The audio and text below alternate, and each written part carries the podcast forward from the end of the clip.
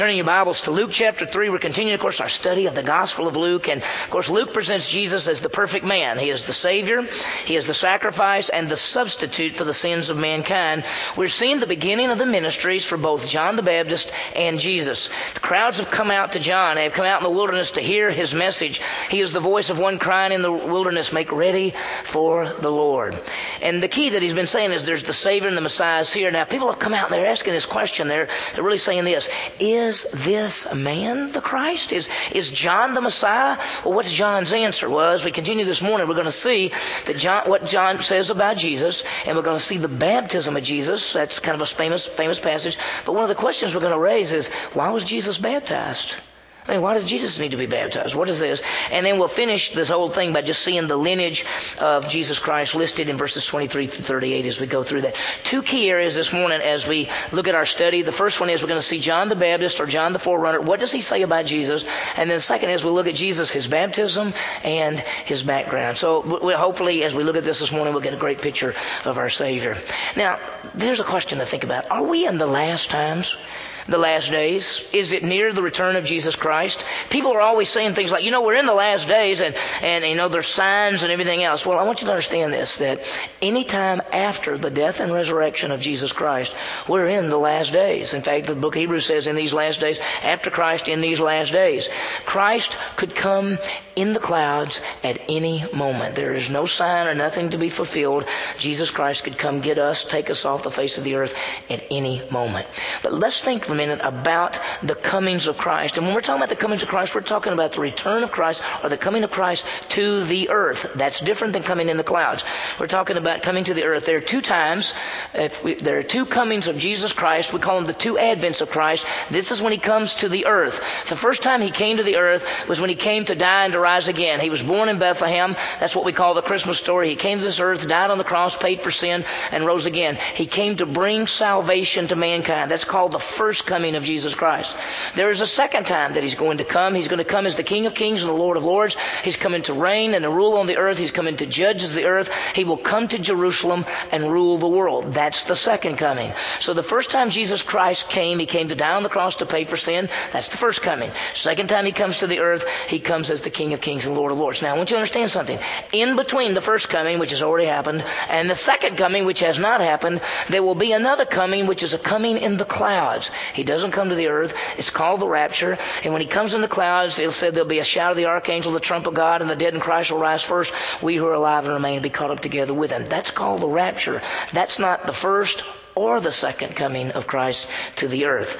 Now, the reason we're talking about this is because when John talks about Jesus in our passage this morning, he talks about, really refers to the two comings of Christ. He says something like this. He says, when Jesus comes, he will baptize you with the Holy Spirit and with fire. And you may not realize it, but the Holy Spirit, the baptism of the Holy Spirit deals with His first coming, and the baptism of fire deals with His second coming. And we'll see how that all ties together because uh, uh, the first coming deals with the whole idea of salvation by faith in Christ. Second coming has to do with the judgment, and we'll see how that ties together. Well, let's begin. Let's remember where we are. We're at the start of the ministry of John the Baptist. Actually, both John and Jesus. John is the forerunner of the Messiah, and Jesus is the Messiah. The last time we saw the beginning where John is the voice of one in the wilderness. He's crying out. People are coming out all over the place. You remember, he looked weird. He had never cut his hair because he was a Nazarite. That means from the time he was born until he's, he's 30 years old, he's never cut his hair. It's like we said last week, poof. I mean, it's just there, right? I mean, and he's got this, this cloak on and, and he looks like a prophet. In fact, some people think he's Elijah. Some people even think maybe he's Isaiah or something, but some say he maybe he's Elijah because Elijah was taken up in that chariot. Maybe this is him. He's come back or something. Well, he's out there giving this message, and people are just flocking. And the message is that the Messiah is on the earth, the King is on the earth, the Savior is here, and all of those kind of things. In fact, he said this. Look at verse six of chapter three, which is a quote from Isaiah. But notice it says, "And all flesh will see the salvation of God." Part of his message is to say that people are going to see the Savior. Now, realize something that's important that salvation is in a person.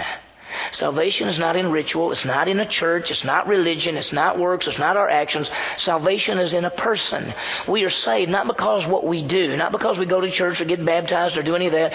We are saved because we put our faith in the person of Jesus Christ. We trust in Jesus as our Savior. He came to the earth. He died on the cross. He paid for sins. He rose again. And whoever will believe in Him will not perish, but have eternal life. Salvation is in a person, and that person is Jesus Christ. Well, last time we ended with all these people coming out to see John, and, and they were saying things like this. Do you think, do you think this, this John guy, do you think he is the Messiah? That was some of the questions. So this morning we're going to see several things. Let me break down the passage for you. We're going to look at verses 15 through 38. In verses 15 through 18, John tells about Jesus. He's going to talk about him. And then 19 and 20, John gets put into prison. And then we'll look at the baptism of Jesus. He comes out there. Now, uh, this happens at a different time because Jesus is baptized by John and then John's put in prison. But this passage talks about it this way. And then last but not least, we see the background of Jesus. We're going to see the lineage of Christ. We won't look at all of the names. We're just going to touch on a few names as we go through that. Well, let's, let's, let's begin. John is out in the wilderness proclaiming the message, and even the religious leaders have come. If you remember last week we talked about it that John was saying this, that you need to be baptized to identify with the Savior. Even some of the religious leaders come out, and John's got onto them because he knows they don't believe about the Messiah. They're just coming out there. But some religious leaders from Jerusalem sent some people out there to ask John some questions.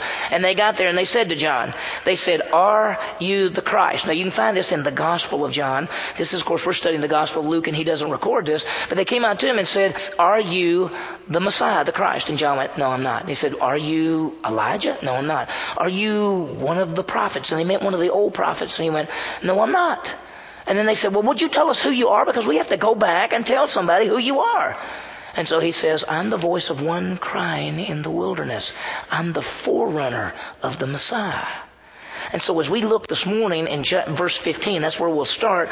This is the issue. They're coming out and some of the people are wondering, is John the Messiah? And look what he says. Look at verse 15. Now while the people, now while the people were in a state of expectation and all were wondering in their hearts about John as to whether he was the Christ. Now the people were in the state of expectation. They felt like something was about to happen.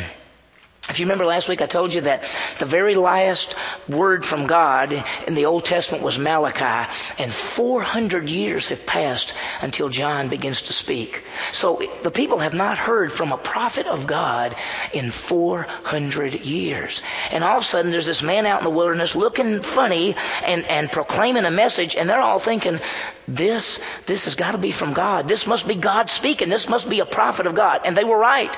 And it said they were in this expectation. It said, while all the people were in a state of expectation, they're thinking something's about to happen, and they're right. See, John is about to say, there's the Lamb of God who takes away the sin of the world. It's about time for the ministry of the Savior. It says the people were all in a state of expectation, and all were wondering in their hearts about John as to whether he was the Christ. And, and they actually said, are you, are you the Messiah? And he said, no, I'm not. I'm the voice of one crying in the wilderness. They were looking for the Messiah. And they knew this. From 2 Samuel chapter 7, verses 12 through 17, the Messiah would be a descendant of David, and he would, he would be like a king. And they pictured that this Messiah is going to come, and not only is he going to be the Savior, but he's going to defeat the Romans. But see, they hate the Romans, and the Romans controlling everything, and when their Savior comes, he'll be the king, and he'll rule, and he'll come in there, and he'll wipe out the Romans. So they're saying, do you think this guy could be the one? And of course he says, no, I'm not. They knew this, that that the Messiah, the, the Hebrew word Messiah, Messiah, means the anointed one of God. And in the Old Testament, prophets, priests, and kings were anointed. And so they're looking at this and saying, could he be the right one? He, he is a prophet and he is a priest. Could he be the king? Well, they asked John basically, and in verse 16 says, John answered and said to them all. Now he's going to give two reasons why he's not the Messiah. I want you to see this. In fact, they ask him, Are you the Christ? And his response, He's not the Messiah. He's actually inferior to the Messiah for two reasons. Why? Number one, he has a different baptism. His baptism, John's baptism, is with water. He's just baptizing people in a ritual, water. But the Messiah is going to baptize with the Holy Spirit and fire. So John says, says, listen, I got a different baptism. I'm just doing water. He's going to do the Holy Spirit and fire. And then there's a second thing. The reason he says he's inferior, he says, I'm not even worthy to take off his sandals. He says, I'm nothing compared to him. So I'm not the Messiah. Number one, I'm not even worthy to take off his shoes. Number two, he's got the baptism of the Holy Spirit and fire. I'm just doing, I'm just baptizing with water. So that's the things that he says. Notice verse 16. John answered and said to them all, As for me, I baptize you with water, but one is coming who is mightier than I. I'm not fit to untie the thong of his sandals. He will baptize you with the Holy Spirit and fire. Now John says, I'm baptizing you with a ritual. Now, you know, baptism is for saved people. Baptism, when you talk about somebody getting water baptized, somebody say, have you been baptized? It's a ritual. You have already trusted in Jesus Christ as Savior, then you get baptized. baptism has nothing to do with salvation. So these people coming out to John to get baptized, they were already supposed to have believed in the Messiah. He says to them, listen, I'm I'm just baptizing you with water. I want you to understand that it was a little bit unique because if you were a Gentile in that day and you believed in the God of Israel, you got baptized. But if you were Jewish, you never got baptized. You were already Jewish. Why would you need to get baptized? So Jewish people didn't get baptized. However, John is baptizing both Jews and Gentiles. That's why it's weird, and that's why the people are coming out and going, Who are you? I want you to realize that whenever someone of significance comes through the scripture, there's usually something connected with them, some sign. Abraham, there was the sign of circumcision. Moses, there was the sign of the Sabbath. With John the Baptist, it's the sign of water baptism. And with Jesus, it's the sign of the Holy Spirit and fire. So that's how it ties together. John says, I'm just baptizing you with water, but there's one coming Notice how he puts it. One is coming who is mightier than I. That really leads, he's, he's more powerful than I am. I'm not even fit to untie the thong of his sandals. Now I want you to understand that the most, the, the worst thing, the, the lowest demeaning task that any slave could do would be to take off the sandals of their master. He says, I'm not even worthy to take off his sandals. He is so much greater than me. You remember in a couple of places where, where Jesus had started his ministry later and people were flocking to Jesus and some people came to John and they said, John, everybody's going over to Jesus. You need to do something about that. You need to get your people back. And John said, he must increase. I must decrease. See, he saw it right. See, John's job was to say, there he is. And so when they're asking him, who are you? He says, listen, I'm baptizing you in water. I'm not even worthy to take off his shoes. And then he says the big thing. He says, but he, end of verse 16, he will baptize you with the Holy Spirit and fire. It's future from when this happens. John's baptizing right now with water. Jesus is going to baptize with the Holy Spirit and with fire. And we talked about that a while ago. This ties together the two comings of the Messiah. I want you to see this. The first coming is when he came to die and rise again. This is really the baptism with the Holy Spirit because when a person believes in Jesus Christ, we're baptized by the Holy Spirit, placed in the body of Christ. That's salvation to all who believe. Every one of us in this room, if you have believed in Jesus Christ as Savior, you've actually been baptized by the Holy Spirit and placed in the body of Christ. 1 Corinthians chapter 12 verse 13. So this first coming where Jesus came was to die on the cross, pay for sin, and this baptism of the Holy Spirit puts us in the body of Christ. There's a second coming in which he'll come as King of Kings, Lord of Lords, the judge. He will rule the world. He will come with a baptism of fire and judgment. Malachi chapter 3 talks about that. And that's why John says he will baptize with the Holy Spirit and with fire. That's the two comings of Christ to the earth. The first coming, he came, to, and the identification is with the Holy Spirit. By faith in Christ, we're placed in the body of Christ. But when he comes the second time, he comes to rule, and all those who have rejected him, there will be the baptism of fire. There is a separation coming, a separation of believers from unbelievers. I want you to understand that. Notice what he says. Look at verse 17. His winnowing fork is in his hand to thoroughly clear his threshing floor and to gather the wheat into his barn, but he will burn up the chaff with unquenchable fire. Now, a winnowing fork, if you were in that day and time, they would take their grain and all the hulls and they would do something heavy to roll over it and would crush it all fall, and it would be the grain, and it would be the chaff. They would take this big fork called a winnowing fork, and they would scoop it up, and they would throw it up in the air, and the chaff was light, and it would blow, and the grain would fall back down. Eventually, you got the grain, and you got the chaff over here. You'd take your grain, and you'd put it on in the barn, and then you'd burn up the chaff.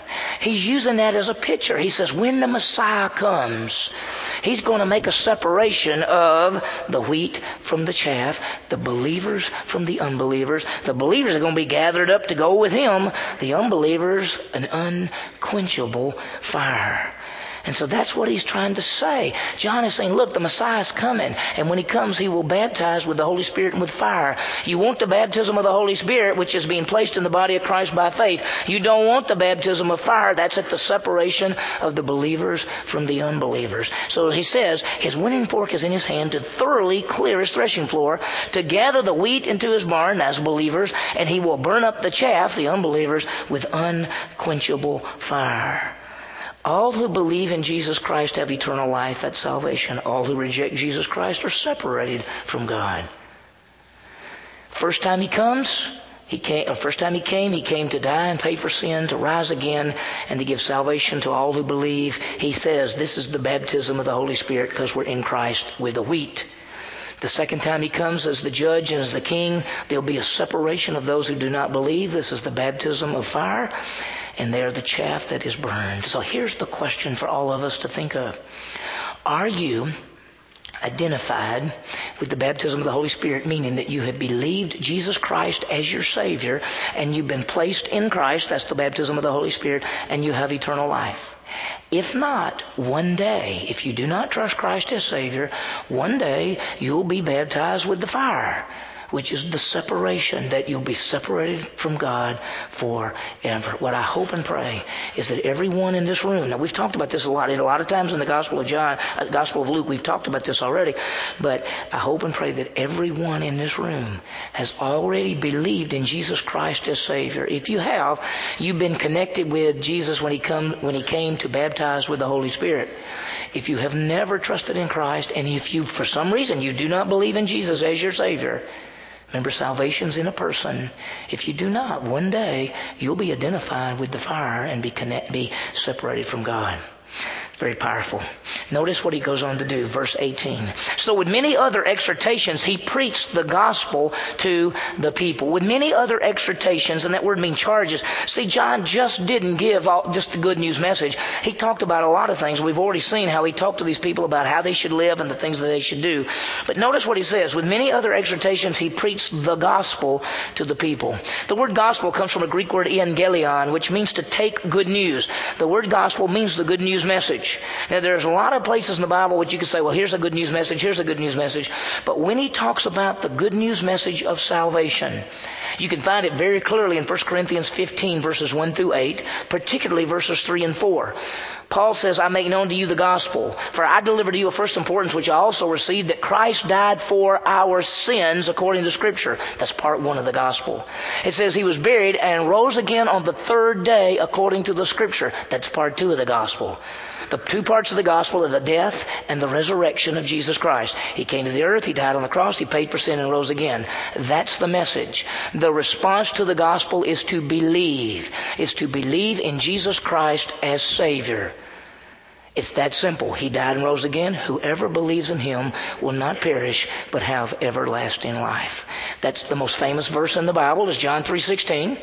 God so loved the world that's us, that he gave his only begotten son, gave him to do what? Come to the earth, die on the cross, pay for sin, rise again, that whosoever would believe in him would not perish, would not be the chaff, but have everlasting life, be taken into the barn. That's his example there. So, with many other exhortations, he preached the gospel to the people. Do you know what? We get to do it.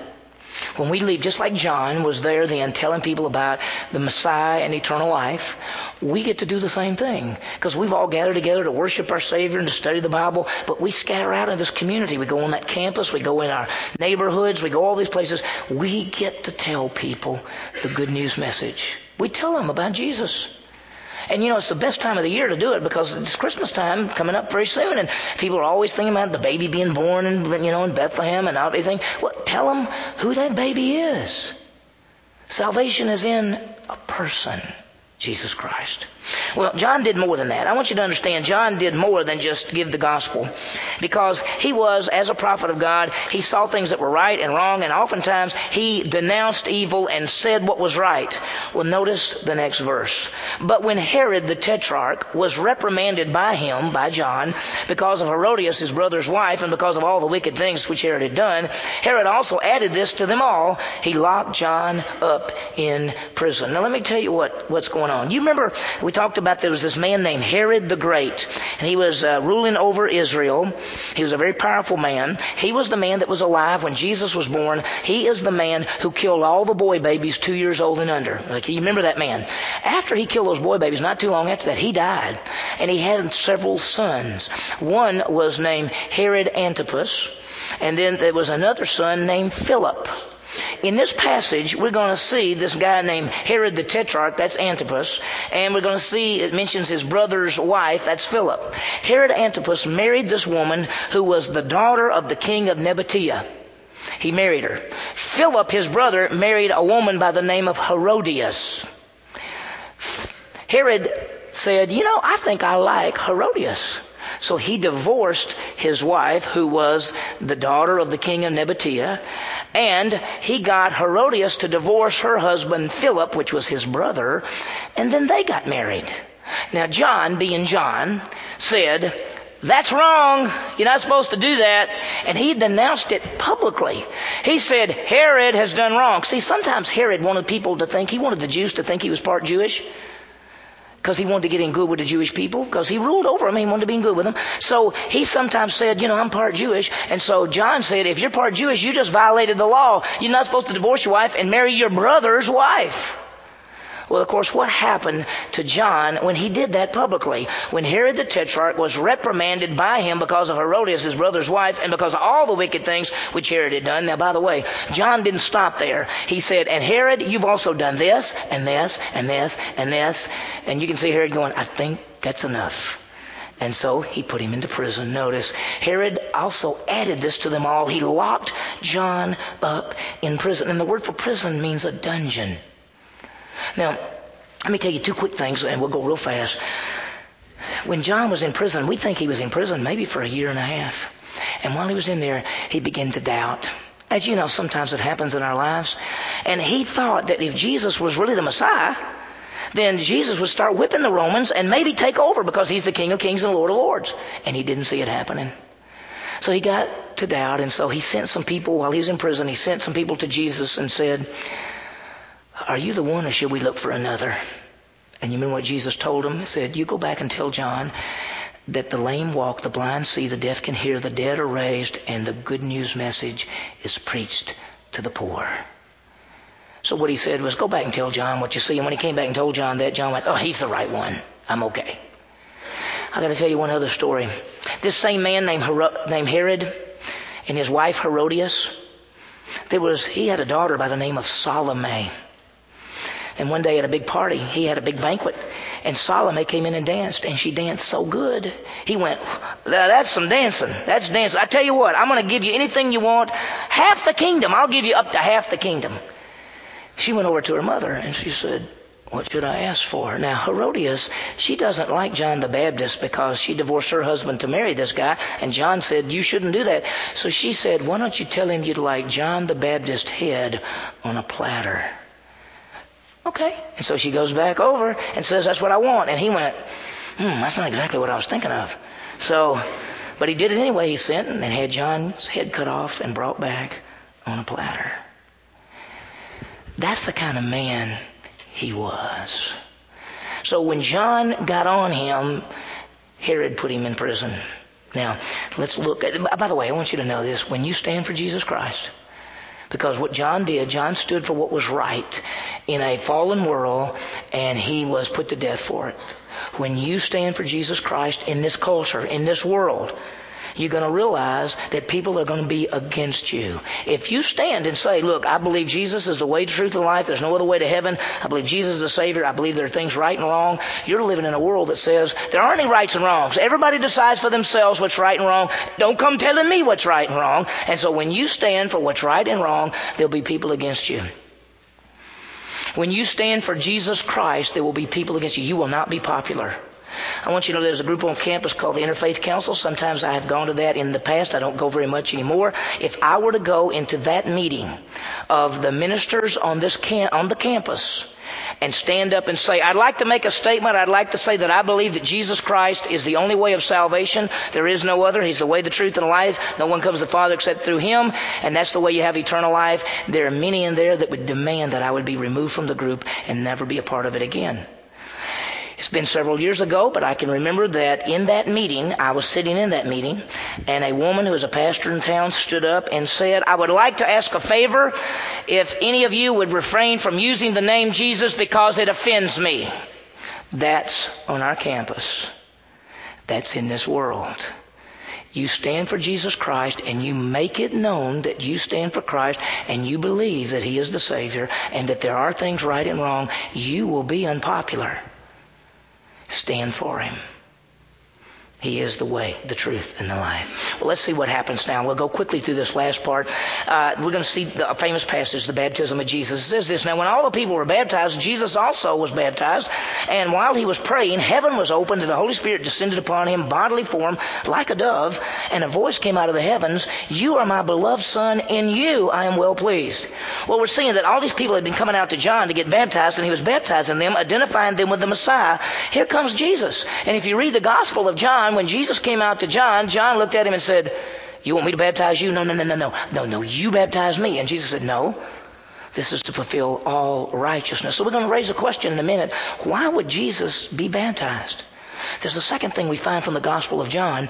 While John was doing all this, God told John that one day you'll baptize the Messiah, and when you do, the way you'll know it's the Messiah is the Holy Spirit will come down like a dove, and it will land on him, and it will stay there. John says, John, the, John the Baptist says in the Gospel of John that when he baptized Jesus, he saw the Holy Spirit come down and remain on Jesus, and he said right then, he is the Messiah. For sure, He's the one. Look what happened.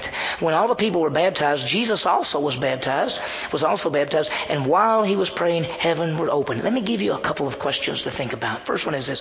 What is baptism? I mean, what is it? Well, it literally means identification. That's what it means. To, to, to be dipped or identified, it means to identify with something. Any one of us who are baptized, if somebody said, I've trusted Christ as my Savior, I want to be baptized, why are you baptized? Because you're showing that you're identifying with Christ. That's what baptism means. Uh, there are some types of baptism. There's what they call ritual baptism and real baptism. Ritual baptisms usually have something to do with water, like uh, how the Jewish people uh, baptize people to identify with the the God of Israel, or how John baptized people in water to identify with the Messiah, or even Jesus being baptized. We'll talk about that in just a minute. Or all of us, you believe in Jesus Christ as Savior, you get baptized. It's a ritual to show your identification with Christ. There are some real baptisms. And one of the real baptism is the baptism of the Holy Spirit. 1 Corinthians 12, 13. When you believe in Jesus, you're placed in the body of Christ. There's the baptism of fire, which is coming. It hadn't happened yet, but it will happen when Jesus Christ comes the second time. Here's the third question. Why was Jesus baptized? Several reasons. Number one, it was identification with fallen man. He came to identify with us because he's going to die in our place. There's the second thing, and that it shows death and resurrection because best we can understand they immersed. And so when they immersed and they go down and come up, it's a picture of death and resurrection. He's going to die and rise again. That's why when we get baptized, we do immersion. We take you, bring you down the water, bring you back up. It's a picture of death and resurrection. And last but not least, it was the anointing for ministry. The Holy Spirit comes. This was the beginning of his ministry because right at the start, here comes the Holy Spirit. Now, notice something Verse 21, then when all the people were baptized, Jesus also baptized, and while he was praying, did you know that the Gospels, all the Gospels talk about the baptism of Jesus? This is the only one that says he was praying while he was baptized. When he baptized while he was praying, notice it says the heaven was opened. The Greek word for open there means torn open. It's as if the heavens ripped open. And coming out of the heaven, it says the Holy Spirit descended upon him in a bodily form like a dove. Here comes the Holy Spirit looking like a dove. It was a dove. And a voice came out of heaven and said, You are my beloved Son. In you I am well pleased. Now, what I want you to see from this is what we call the Trinity.